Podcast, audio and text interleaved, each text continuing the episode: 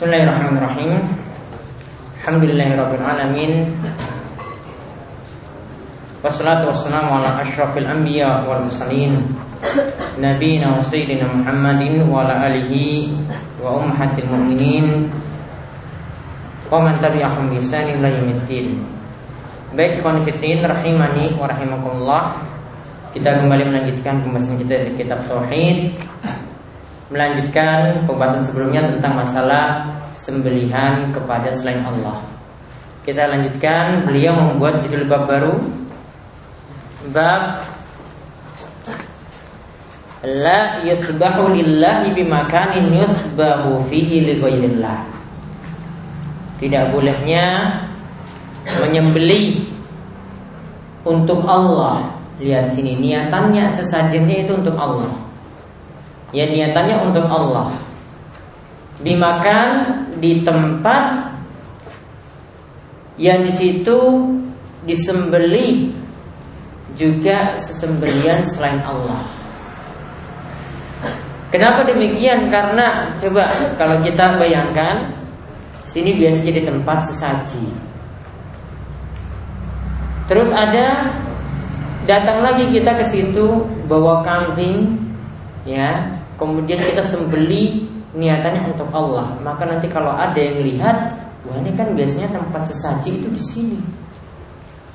Ini biasa saji untuk selain Allah. Kalau datang lagi nyembeli, walaupun itu untuk Allah juga, nanti dikira perbuatan yang dulu dan yang sekarang itu sama. Jadi tidak boleh melakukannya di tempat seperti itu.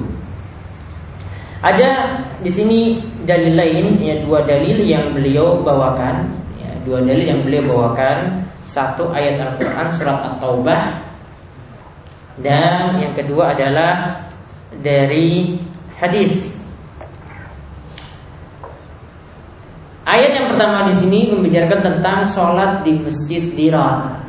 Dulu uh, di masa Nabi Shallallahu Alaihi Wasallam ada dua masjid, yang satu dibangun di atas takwa, Masjid yang dibangun di atas takwa di sini para ulama berselisih pendapat. Ada yang katakan itu Masjid Nabawi dan ada yang katakan itu Masjid Kuba. Ada yang katakan itu Masjid Nabawi dan ada yang katakan Masjid Kuba. Walau alam yang lebih tepat adalah Masjid Kuba. Ya karena Masjid Kuba itu adalah masjid yang pertama kali dibangun di masa Islam. Itu adalah masjid yang pertama kali dibangun di masa Islam. Nah, ada masjid Kuba yang dibangun di atas takwa, ada masjid Dirar yang dibangun di atas kemaksiatan. Tentang masjid Dirar, Allah Subhanahu wa taala katakan, "La takum fihi abada." Janganlah kalian menegakkan sholat di masjid tersebut selamanya. Surat At-Taubah ayat 108. Ya, janganlah kalian melakukan sholat di masjid tersebut selamanya. Padahal kalau kita ke masjid Diror misalnya, niatannya kan untuk Allah. Sholat kita niatannya untuk Allah. Sedangkan masjid Diror ini dibangun oleh orang-orang munafik. Dibangun oleh orang-orang munafik. Tentu niatan kita dengan niatan orang munafik itu berbeda. Nah seperti ini tetap dikatakan la takum abada. Jangan engkau melaksanakan sholat di masjid tersebut selamanya ya walaupun niatanmu untuk Allah. Ya tapi kamu melakukannya di tempat engkau itu melakukannya di tempat ya di mana ini orang-orang munafik itu bermaksiat kepada Allah. Maka jangan lakukan sholat di masjid tersebut. Maka kalau sholat tidak boleh seperti itu maka semisal juga dengan sembelihan. Sembelihan ya walaupun niatannya untuk Allah tidak boleh dilakukan di tempat yang dulu pernah ada sembelian kepada selain Allah di situ. Atau di situ ada ada penyembelian kepada selain Allah. Bukan dulu saja, sekarang masih ada. Tidak boleh. Nah, dalil berikutnya lagi dari hadis Sabit bin Dhahak.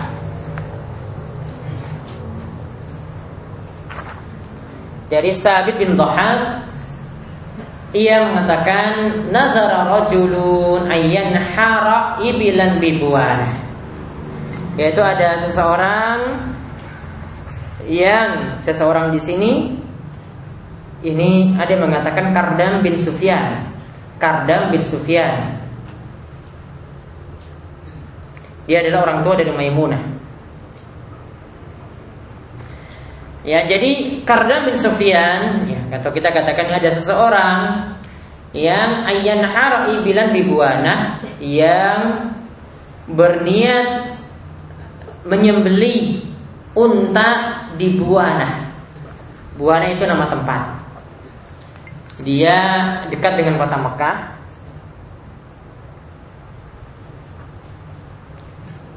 Dia tempatnya itu berada di bawah Mekah. Ya, di bawah Mekah dan masih masuk daerah pokoknya di dalamnya ya Yalamlam. Yalamlam itu batas mikot dari penduduk Yaman. Yalamlam itu batas mikot dari penduduk Yaman. Jadi dia masih masuk Yalamlam.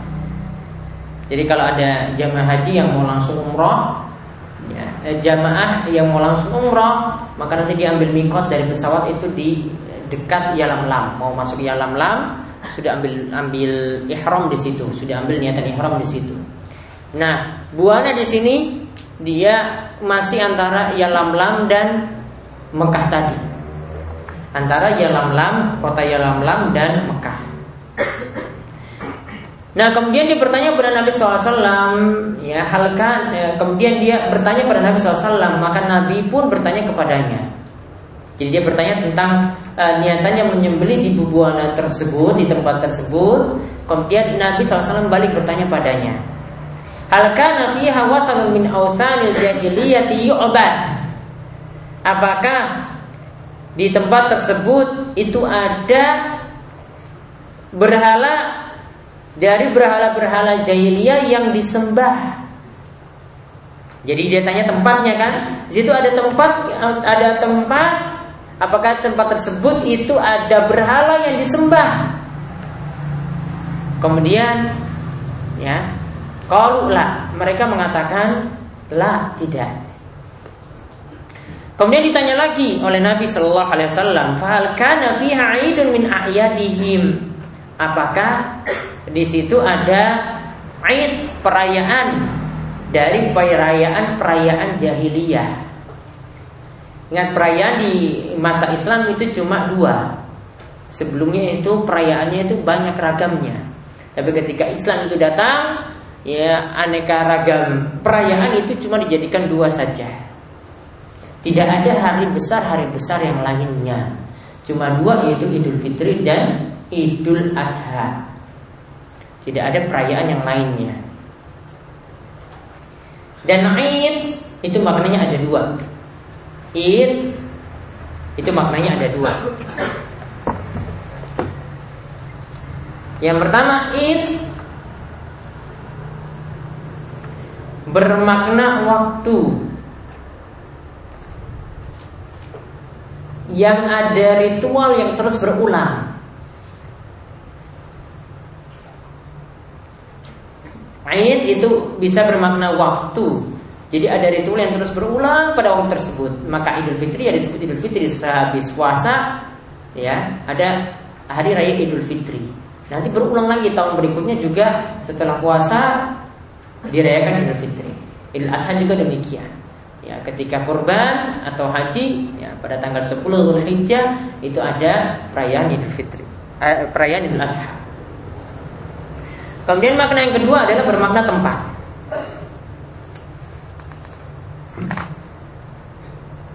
Jadi di tempat tersebut itu berulang terus suatu ritual. Berulang terus suatu ritual di dalamnya.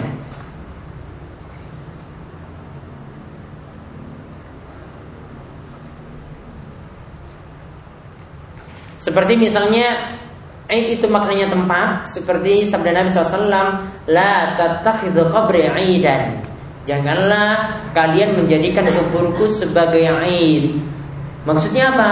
Tempat yang terus berulang dikunjungi Karena Sebagian orang yang datang ke Masjid Nabawi Sehabis sholat subuh Datang ke kubur Nabi kunjungi lewat Sehabis sholat zuhur datang lagi kunjungi Nabi lewat lagi.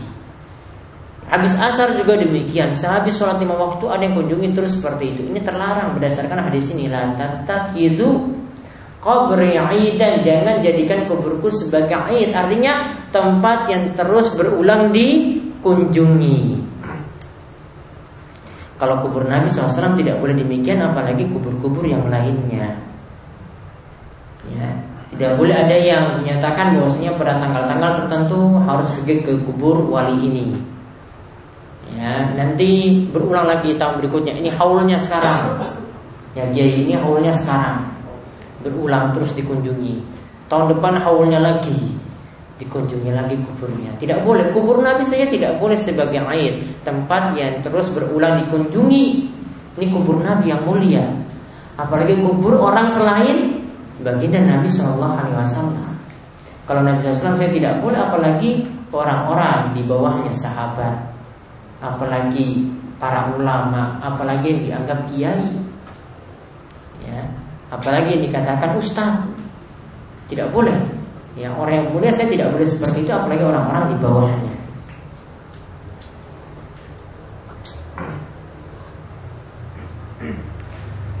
Nah, jadi kalau disebut aid itu ada ada di antara dua makna tadi, bisa bermakna waktu, bisa bermakna tempat. Kadang bisa digabungkan dua makna ini sekaligus tempat dan waktu seperti pada hadis yang Nabi SAW itu lihat ada budak-budak wanita yang memainkan rebana pada hari raya.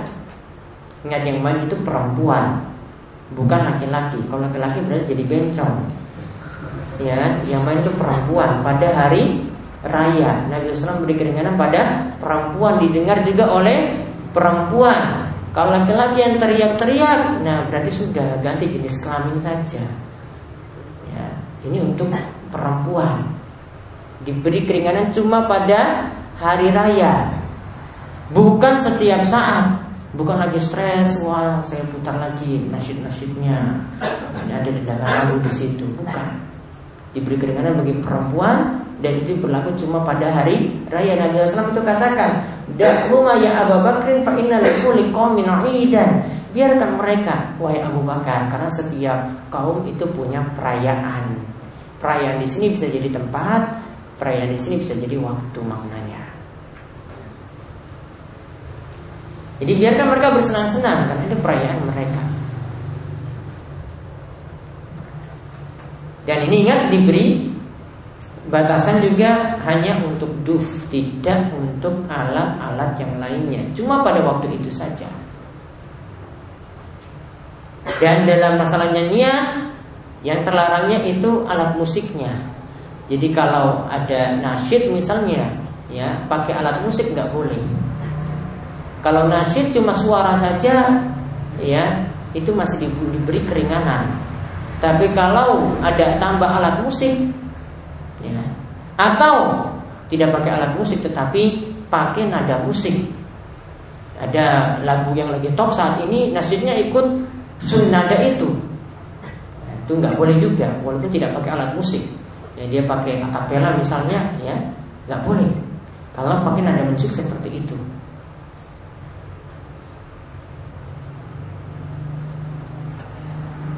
Nah, kita lihat kita kembali. Di sini katakan Nabi SAW tanya, apakah di situ ada Aid min a'yadihim? Di tempat tersebut dirayakan perayaan mereka. Ya dirayakan perayaan mereka. Kemudian dijawab juga lah tidak. Kemudian Rasulullah itu bertanya lagi, yang berkata lagi, Aufi bin Adrik. Kalau begitu karena tidak ada ya patung yang disembah di situ, ya tidak ada berhala yang disembah di situ, tidak ada perayaan orang jahiliyah di situ, maka tunaikanlah nazarmu. Padahal dalam nazar tadi itu apa? Penyembelihan. Kalau nazarnya ditunaikan berarti penyembelihannya itu ditunaikan. Berarti seandainya di situ ada yang disebutkan oleh Nabi SAW ada patung yang disembah di situ atau ada aidnya kaum musyrikin di situ, berarti tidak boleh dilakukan. Berarti nazar tersebut tidak boleh dipenuhi, sembelihannya tidak boleh dipenuhi. Nah, kemudian Nabi SAW katakan Alfi binazri tunaikanlah nazarmu fa innahu la wafa ali nazrin fi maksiatillah karena tidak ada pemenuhan nazar dalam maksiat kepada Allah. Yamliku ibnu Adam dan tidak ada nazar pada amalan yang tidak dimiliki oleh manusia. Dia bernazar, ya saya nazar kalau saya lulus PNS saya akan bersedekah 500 juta. Gak dia memiliki, maka tidak ada nazar ketika itu. Ya. Nah ini tentang masalah nazar insya Allah akan dibahas pada bab berikutnya. Yang bab sini tidak menyinggung masalah nazar. Yang kita singgung apa? Tentang sembelihan di tempat yang ada sembelihan kepada selain Allah.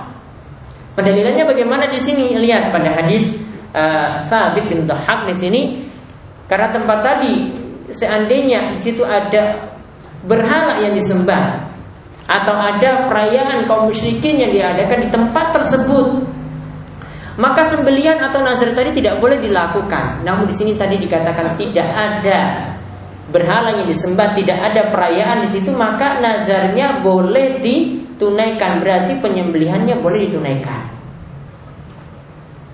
Jadi kesimpulannya apa? Kesimpulannya dari hadis ini sama seperti judul bab yang beliau bawakan. La yusbahu lillahi bimakanin yusbahu fihi Tidak boleh ya disembeli sesuatu niatannya untuk Allah ketika dilakukan di tempat yang ada sembelian kepada selain Allah. Hadis ini Rawahu Abu Dawud wa isnaduhu ala syartihima dan sanad hadis ini sahih ya. Di sini dikatakan oleh Syekh sesuai syarat Bukhari Muslim. Faedah dari uh, dua dalil di atas yang pertama yaitu penjelasan tafsir la takum fihi abadan. Ya, ayat ini tadi jelaskan penjelasan tentang masjid dirar. Tidak boleh sholat di situ selamanya. Ya, karena masjid di zaman Nabi ada dua tadi ya, masjid yang dibangun di atas takwa yaitu masjid apa?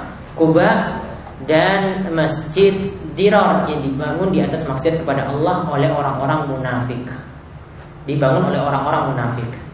Kemudian yang kedua, anal maksiyah qad tu'athiru fil ard wa kadzalika ta'ah. Lihat kesimpulan yang sangat bagus dari Syekh ya, Syekh Muhammad dia katakan maksiat itu bisa memberi pengaruh terhadap bumi. Tempat saja bisa pengaruh. Ya, sebagaimana juga ketaatan. Ya, sebagaimana juga ketaatan. Maka karena sih ada maksiat walaupun niatan kita untuk Allah ya ini bisa berpengaruh orang-orang bisa menuduh seperti tadi atau niatannya bisa jadi berbalik.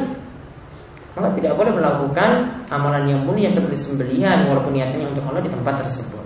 Kemudian yang ketiga radul mas'alah al muskilah ilal mas'alah al bayyina liyazul al iskal yaitu hendaklah mengembalikan permasalahan yang masih samar ke permasalahan yang sudah jelas ya supaya hilang keraguan-raguan.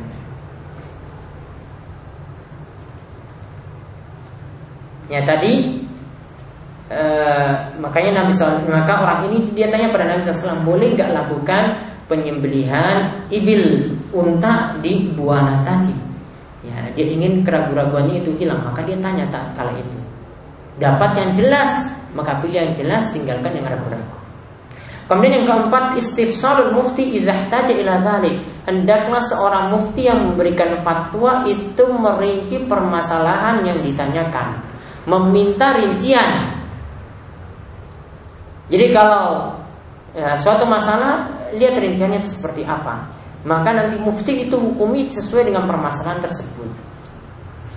Boleh jadi permasalahan ini ini berlaku cuma di tempat ini saja, tidak berlaku di tempat lain.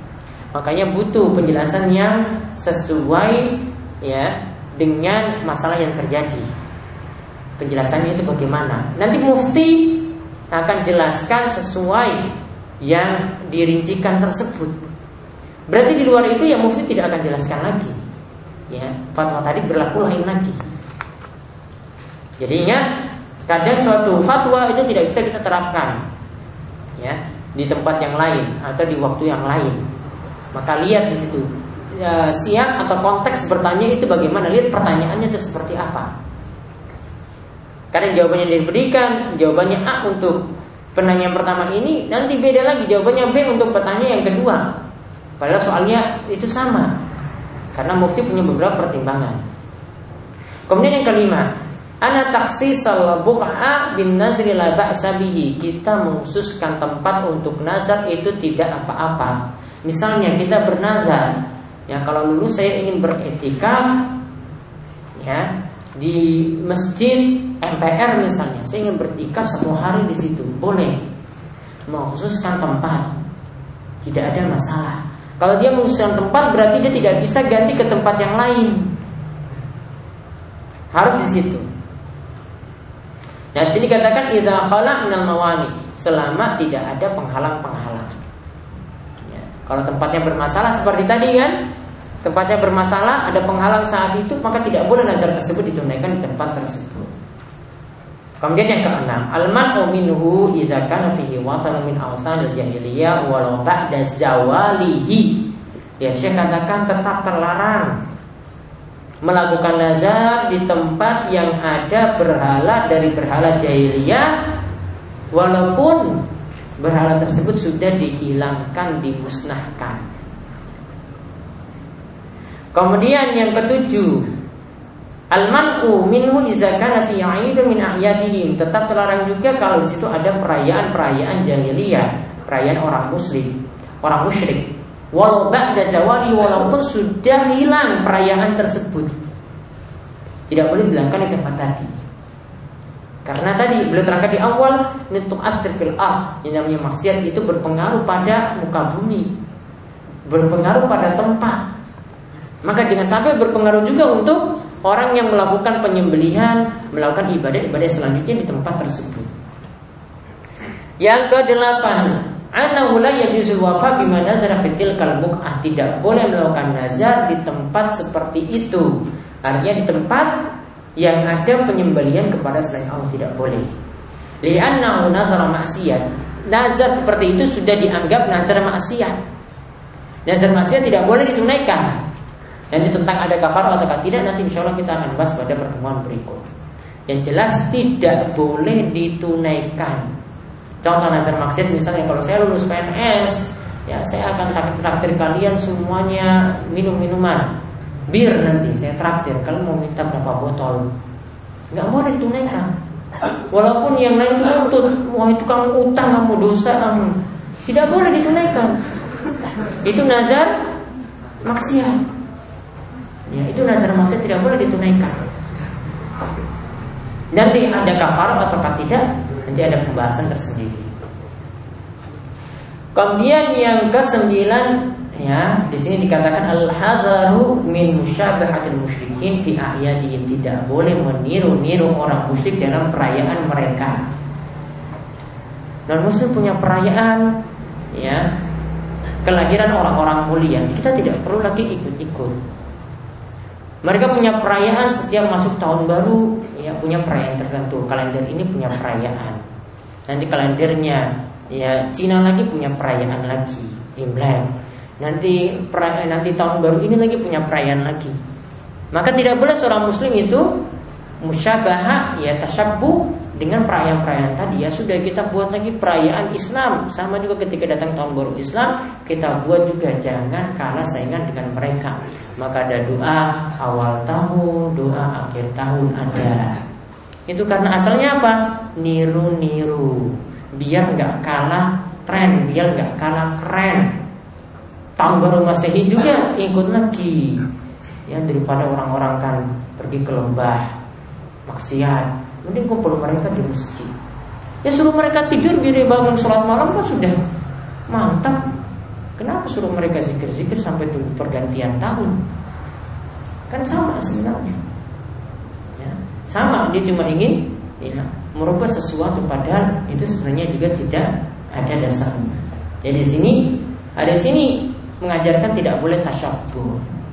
Sembelihannya tadi ya kenapa tidak boleh? Itu ada tujuannya juga supaya tidak tasyabuh dengan orang musyrik. Maka segala bentuk tasyabuh penyerupaan dengan orang musyrik itu tidak dibolehkan. Dalam hal apa? Dalam hal yang sudah menjadi kebiasaan mereka atau itu jadi identitas mereka. Jadi identitas contohnya apa? Mereka pakai salib. Kita tidak boleh gunakan salib. Ya mereka ya, punya identitas dengan pakaian tertentu. Gundul. ya terus pakai kain warna coklat gitu. kita nggak boleh tiru-tiru seperti itu. Ya tidak boleh tiru-tiru seperti itu. Kecuali untuk ibadah satu ibadah yang kita boleh gundul yaitu ibadah ketika sudah tahallul. Boleh gundul. Yang boleh botak. Cuma ibadah itu saja. Tidak boleh yang lainnya orang muslim bergaya seperti biksu ya nggak boleh. Itu ciri-ciri orang musyrik. Nih beliau katakan walau walau lam yaksidhu walaupun niatannya tidak ingin meniru. Modelnya tadi pakai seperti itu saya kan niatannya beda. Sama-sama kamu merayakan kan? Iya sama-sama merayakan tapi kan model kita itu beda. Ya.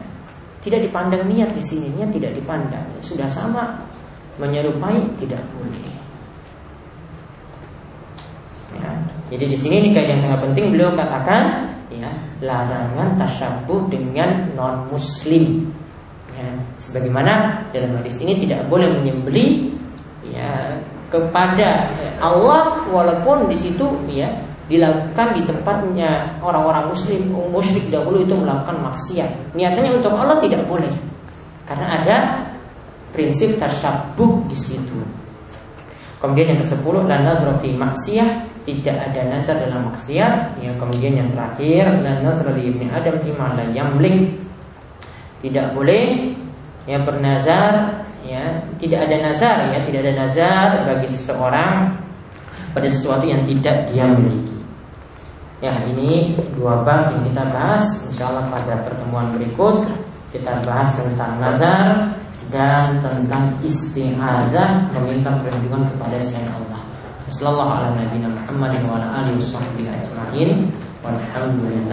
Alamin. Dan kita akan lanjutkan lagi setelah ini dengan pembahasan fikih zakat.